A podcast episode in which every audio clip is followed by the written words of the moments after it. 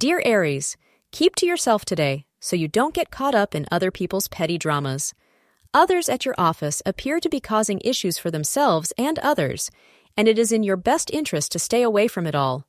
Because of the moon in Sagittarius, your supervisor, if you have one, will appreciate your degree of impartiality and professionalism at work.